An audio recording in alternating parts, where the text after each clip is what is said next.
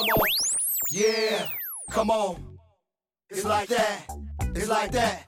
Hello and welcome to my young, loyal listeners of Teen Bible Study Talk in 10 Minutes. So, what do you know? Word on the go. This podcast is brought to you by and produced by Real Time with the Bennetts, where real talk happens all the time. I'm your host, Minister Bennett, of today's episode, and my co host is the lovely Sister Bennett. In this week's episode, we will be talking about how we can support one another with our spiritual gifts as a team, according to God's Word. Yeah. That's right. Come on, come on, come on. We are back this week with another great lesson, talking about our spiritual gifts and helping one another. The world and the biblical meaning of support and spiritual gifts. To support means to bear all a part of the weight of and hold up. Spiritual gifts is an endowment or extraordinary power given by the Holy Spirit. These are the supernatural graces which individual Christians need to fulfill the mission of the church. These gifts are not for you, young people. These are for the ministry of God. These are to support one another, to help one another through hard times and trying times. Let's look at this biblically. First, 1 Corinthians 1:11. You also joining in helping us through your prayers, so that thanks may be given by many persons on behalf of for the favor bestowed on us through the prayers of many. Philippians 2 and 4. Let each of us look not only to his own interest, but also to the interests of others. There are many ways we can support one another. The first scripture expresses support through prayer. That is the single best way to support another. God praises our commitment to pray for one another. The Bible further tells us where two or three are gathered, he is there in the midst. In this time of COVID 19, how can we, or better yet, how can we as teens gather to pray for our friends, our families, and those currently suffering in the world? It's an easy call. You can text them. You can set a time that you can gather over FaceTime, have a Zoom meeting, and just pray. Take turns praying for the support of each other's problems, each other's well being, each other's future successes, each other's commitment to God and Christ. There are ways that we can support each other during this time where we are quarantined or self quarantined or we are separated or we are basically staying in the house. We can still get together. We find ways to communicate with each other all the time. Why not use that time for prayer? for lifting up another, for supporting another, for just being a listening ear. We can also find this where we talk about the spiritual gifts in 1 Corinthians 12, 4 through 7. There are different kinds of gifts, but the same Spirit distributes them. There are different kinds of service, but the same Lord. There are different kinds of working, but in all of them and in everyone is the same God at work. Now, to each one, the manifestation of the Spirit is given for the common good. That means that it's for everyone. It's for the common good of everybody, not just you. Your gifts are to edify and help other people.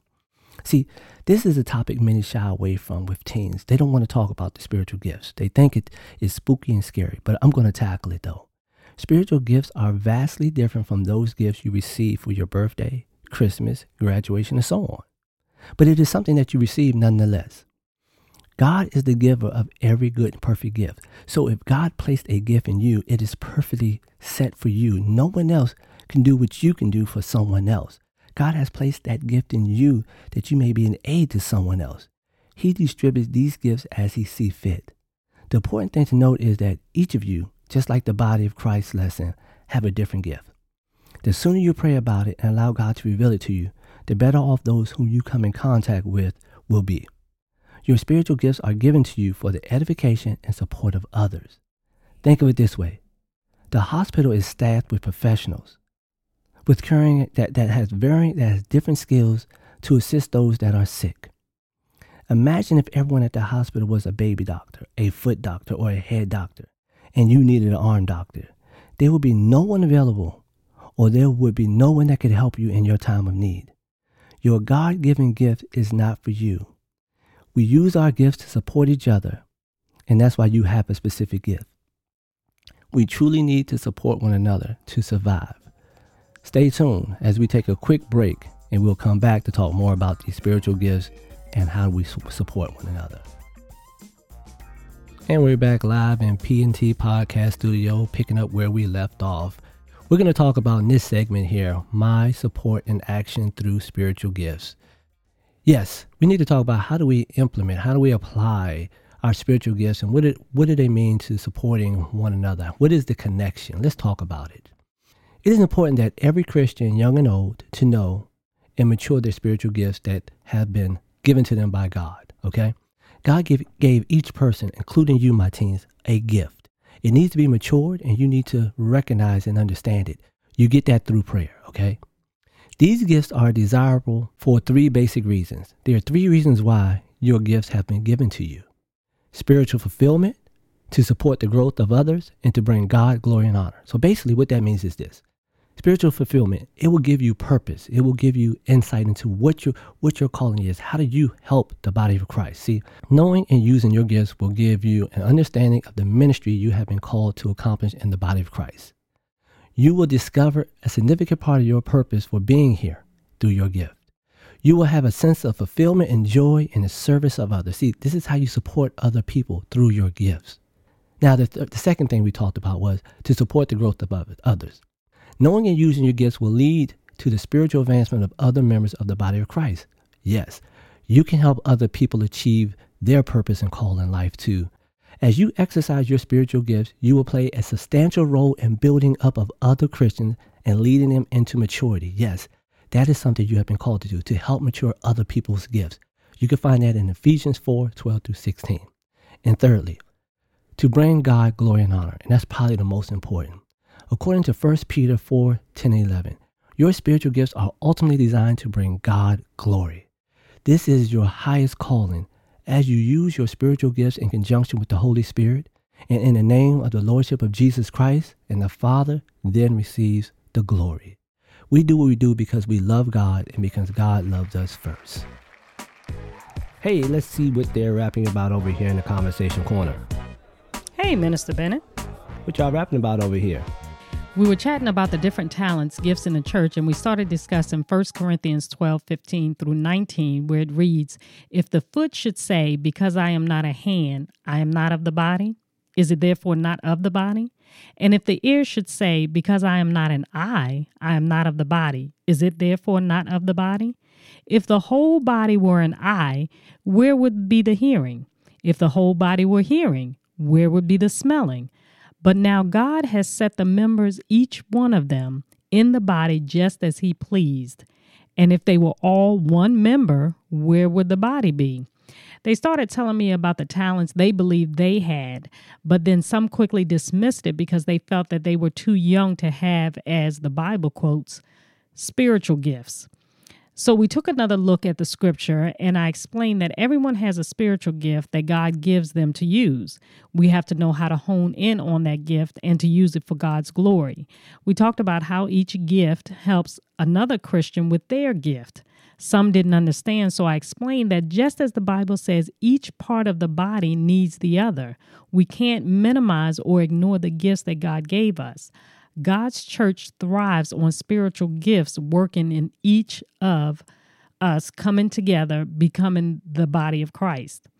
So, someone asked if they were the person that always seemed to befriend the so called losers, the one that always seems to gravitate towards the ones who others feel that are less than, what gift is that? I told them that their gift could very well be the gift of help. Another stated that they always find themselves being the most outspoken in a group. People look to them for guidance. They are always the ones organizing a lot of the events. I told them that their gift could very well be the gift of administration or teaching. I told them, notice how I use the words could very well be. They nodded. I explained that I am not the one who can tell them their spiritual gifts, but they, they needed to seek God's face or speak with their Christian parents or the pastor who could direct them in realizing and growing their spiritual gifts. I told them that just as the word says, and what they must always remember is in 1 Corinthians 12 14, it says, for in fact, the body is not one member, but many. So each gift matters and is very important in that the body is made whole when we all come together and do our part by using the spiritual gift that God has given us. And we close this great lesson out with this summary. The importance of supporting one another through our spiritual gifts. In summary, does this matter? Yes, everything matters in God, to God, and for God.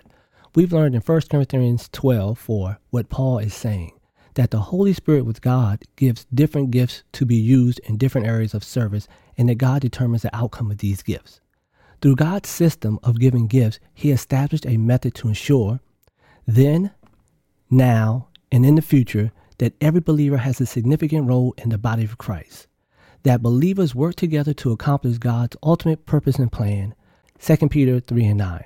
The Lord is not slow in keeping his promise, as some understand slowness. Instead, is patient with you, not wanting anyone to perish, but everyone to come to repentance. Basically, God wants everyone to find Jesus Christ, to find repentance, to find their way back to Him.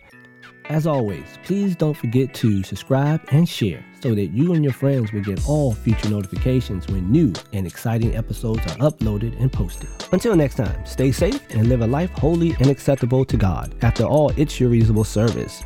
With a special thank you to LJ Productions for post production's editing techniques used for this podcast. This podcast was sponsored in part by the Body of Christ Church in Waldorf, Maryland, Pastor Kenneth E. Stewart, its Christian Education Ministry, in association with Real Time with the Bennetts. Or Real Talk, what?